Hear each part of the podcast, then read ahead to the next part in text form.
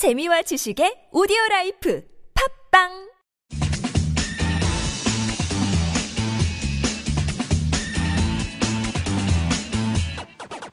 여기는 김병진의 입시 교실입니다.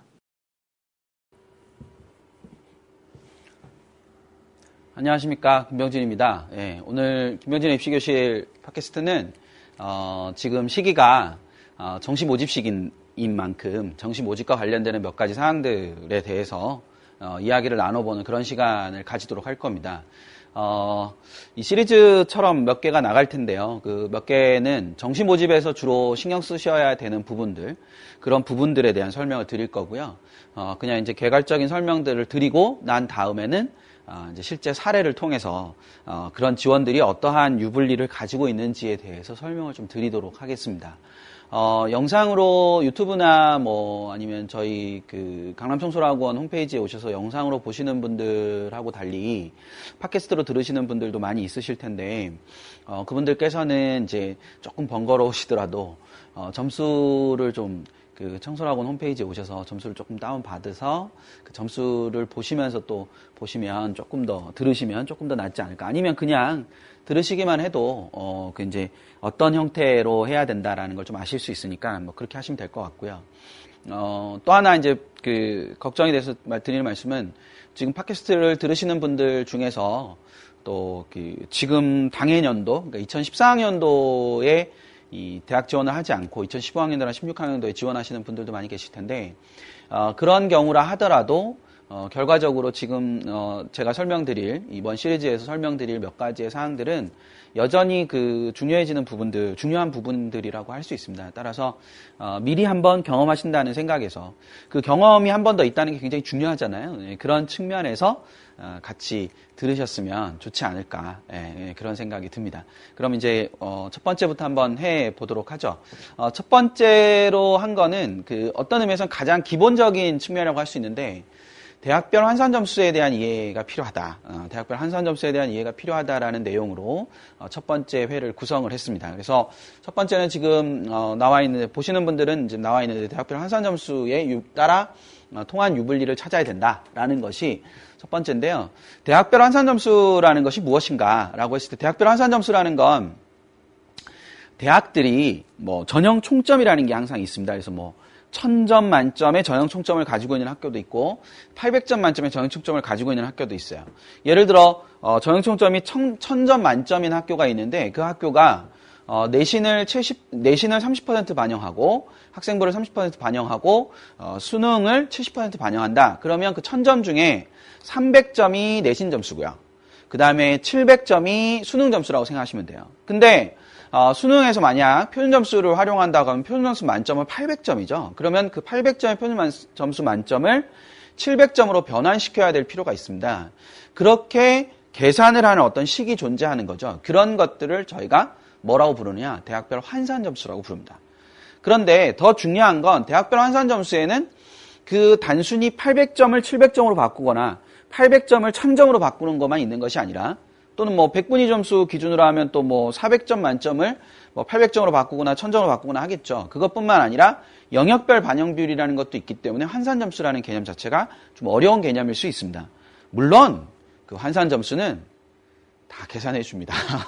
그 환산 점수는 사이트 온라인 사이트에 들어가면 다 계산을 해 줍니다. 그런데 그 환산 점수를 계산해 주는 그 사이트의 도움을 받으시기 전에 아, 그 환산 점수라는 것이 어떤 개념이다라는 걸 파악하시고 어, 유불리를 따져보신 다음에 그 계산을 하시는 게 온라인 사이트에 넣어보시는 게 좋기 때문에 어, 그 개념을 설명을 먼저 드리도록 하겠습니다.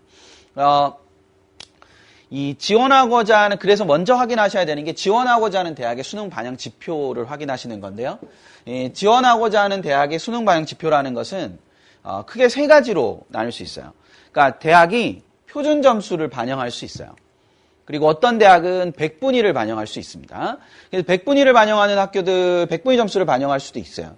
그래서 보통은 이제 상위권의 중상위권의 대학들, 그러니까 올해 같은 경우는 이제 반영 지표가 바뀌는 대학들이 몇 개 있는데 어 뭐 대표적으로 이제 홍대 나 홍익대나 숭실대 이런 학교들이 100분위 반영해서 표현 점수 반영으로 지금 바, 바꾸었습니다. 그래서 그런 이제 홍익대 정도 선, 어, 그 정도 선까지는 거의 모든 대학들이 표준 점수를 반영한다라고 생각하시면 되고, 어, 그 아래 학교들은 100분위를 반영한다고 생각하시면 되는데, 또 하나 이제 표준 점수와 100분위 점수라는 반영 지표를 활용하는 학교도 있습니다.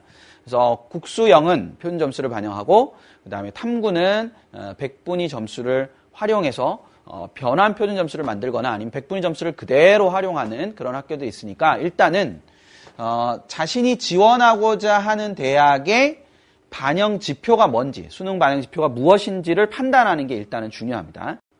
예, 다음으로는 영역별 반영 비율을 이제 확인을 하셔야 되는데, 그 영역별 반영 비율이라는 건, 어, 예를 들면 이런 거예요. 그러니까, 그, 네 개 영역을 반영하는 학교가 있다고 가정을 해보죠. 물론 이제 그 이제 영역, 네 개 영역을 반영한다는 건, 이 말을 가정을 한다라는 건, 어, 실제로 대학들에서 네 개 영역을 모두 반영하지 않을 수도 있다는 걸 의미하는 거겠죠. 예, 특히 이제 지금 어, 아직 고등학생이 안 됐거나 아니면 이제 고등학교 1, 2학년 학생들 같은 경우는 이 말 잘 모를 수도 있는데 대학에 따라서 영역별 반영, 그러니까 반영 영역 수도 좀 다릅니다. 근데 일단 네개 영역을 반영하는 경우라고 가정을 하면 그네개 영역을 똑같이 그러니까 4개 영역이니까 25%, 25%, 25%, 25% 이렇게 반영하는 게 아니고 그 4개 영역을 각각 다른 비율로 반영하는 학교가 대부분입니다. 그래서 문과는 뭐 국수형이 훨씬 더, 더 많은 비중을 차지하고 이과는 수학이랑 과학이 많이, 많은 비중을 차지하고 뭐 이런 식으로 나타나는 거거든요. 그래서 어, 뭐 예를 들어 어떤 학교가 15%, 35%, 35%, 15% 이런 형태를 갖고 있다고 한다면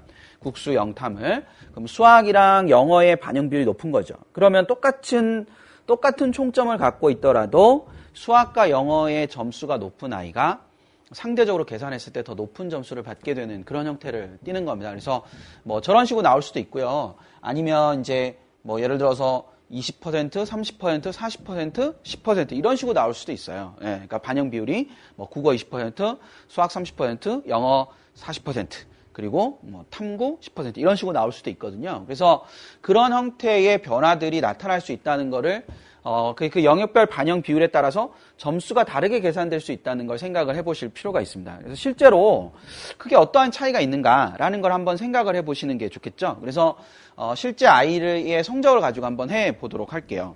어, 두 아이가 있는데 어, 이두 아이는 한 명은 지금 등급상으로 보면 11333입니다. 11333. 그리고 또 한 명의 아이는 31223 이렇게 돼 있거든요. 예, 이제 지금 이제 수리를 수학을 나형을 봤기 때문에 어, 이거는 작년 경우에 해당하는 설명이니까 작년의 사례를 가지고 지금 이제 보는 거라고 생각하시면 되거든요. 그래서 작년의 경우에 수리 나형을 봤으니까 문과이죠. 문과인데 어, 그냥 등급상으로 딱 봤을 때는 112라는 등, 113이라는 등급이 훨씬 좋아 보이잖아요. 113이라는 등급이 좋아 보이고, 그리고 312라는 등급 은 별로 안 좋아 보이는데, 어, 영어가 그 두 번째 학생, 비애 학생의 경우 영어가 2등급이긴 한데 100분위 점수가 95%니까 거의 1등급에 가까운 2등급이고요. 어, 이런 형태가 되어 있습니다.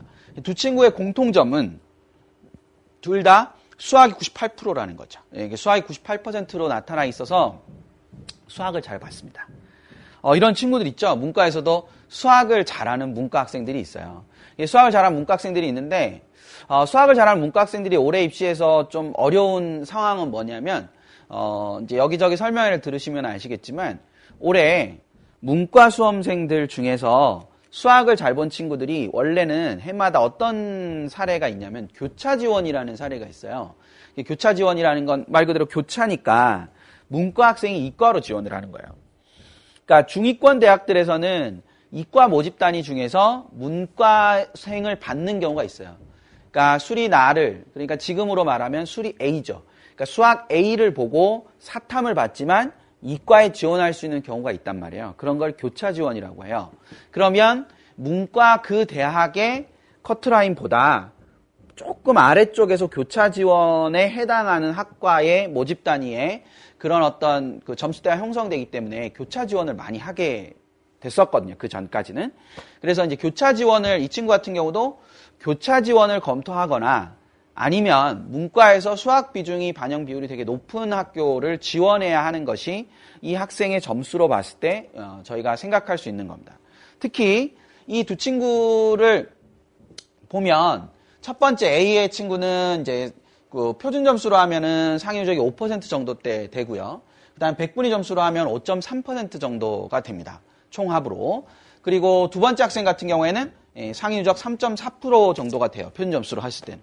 그러니까 등급은 이 친구가 두 번째 친구가 훨씬 안 좋아 보이지만 표점 자체가 특히 영어 표점이 굉장히 높기 때문에 어, 결과적으로 보면은 탐구를 또 잘 본 것이 이런 표점 자체를 높게 형성하는 데 있어서 중요한 역할을 하는 거라고 볼 수 있고요. 100분위도 어, 100분위는 대신에 이제 6.5% 정도가 되거든요. 그러니까 이 두 친구를 비교해 봤을 때 아주 극명하게 달라지는 것이 어, 표준 점수로 하면은 A 친구가 훨씬 더 불리한데 100분위 점수로 하게 되면 A 친구가 훨씬 유리한 그런 경우가 되는 겁니다. 따라서 A 친구는 다른 경쟁자와 같이 경쟁을 한다라고 했을 때는 100분위 반영 학교에 지원하는 것이 훨씬 더 나을 수 있죠.